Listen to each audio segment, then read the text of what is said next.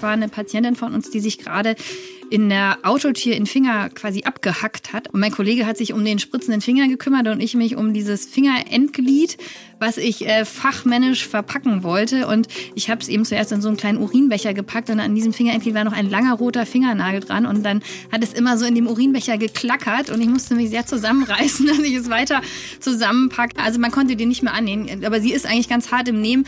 Sie hat uns dann nochmal besucht und meinte, ja, jetzt spart sie sich halt den einen Fingernagel, ist auch nicht schlecht. Jetzt muss sie nur noch neun lackieren. Notaufnahme. Die lustigsten Patientengeschichten. Lachen ist die beste Medizin. Und eine ordentliche Portion Humor brauchen unsere Ärzte jeden Tag. Denn in ihrem Wartezimmer lauern die lustigsten Geschichten.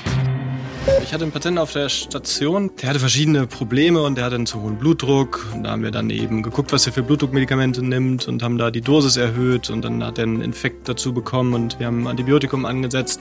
Und das verschlechterte sich alles einfach. Und dann haben wir die Schwester dann mal gefragt, ob der denn die Medikamente auch nehmen würde. Und dann hat sie gesagt, ganz pflichtbewusst, ja, ja, sie wird ihm die immer hinstellen.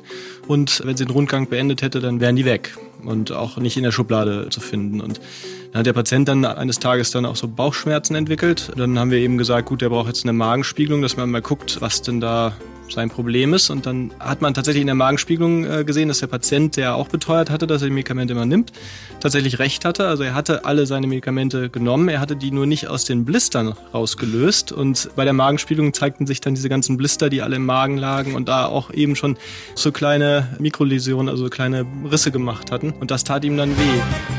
Ich bin Ralf Potzus und ich spreche in diesem Podcast mit Ärzten über ihre lustigsten Patientengeschichten. Egal ob Internist, Schönheitschirurgin oder Urologe im Rahmen meiner Ausbildung an der Uniklinik in München mit sehr gestrengem Herrn Chefarzt kam nachts eine junge Patientin mit massiven Blutungen und so. Und dann haben wir mal da ein Röntgenbild gemacht und haben Mensch ärgere dich nicht Figuren in der Blase gefunden. Und dann habe ich die mit großem Vergnügen da aus der Blase endoskopisch entfernt, das ist ja weiter nicht schlimm und haben gesagt, das ist was morgen früh bei der Röntgenbesprechung für den Alten.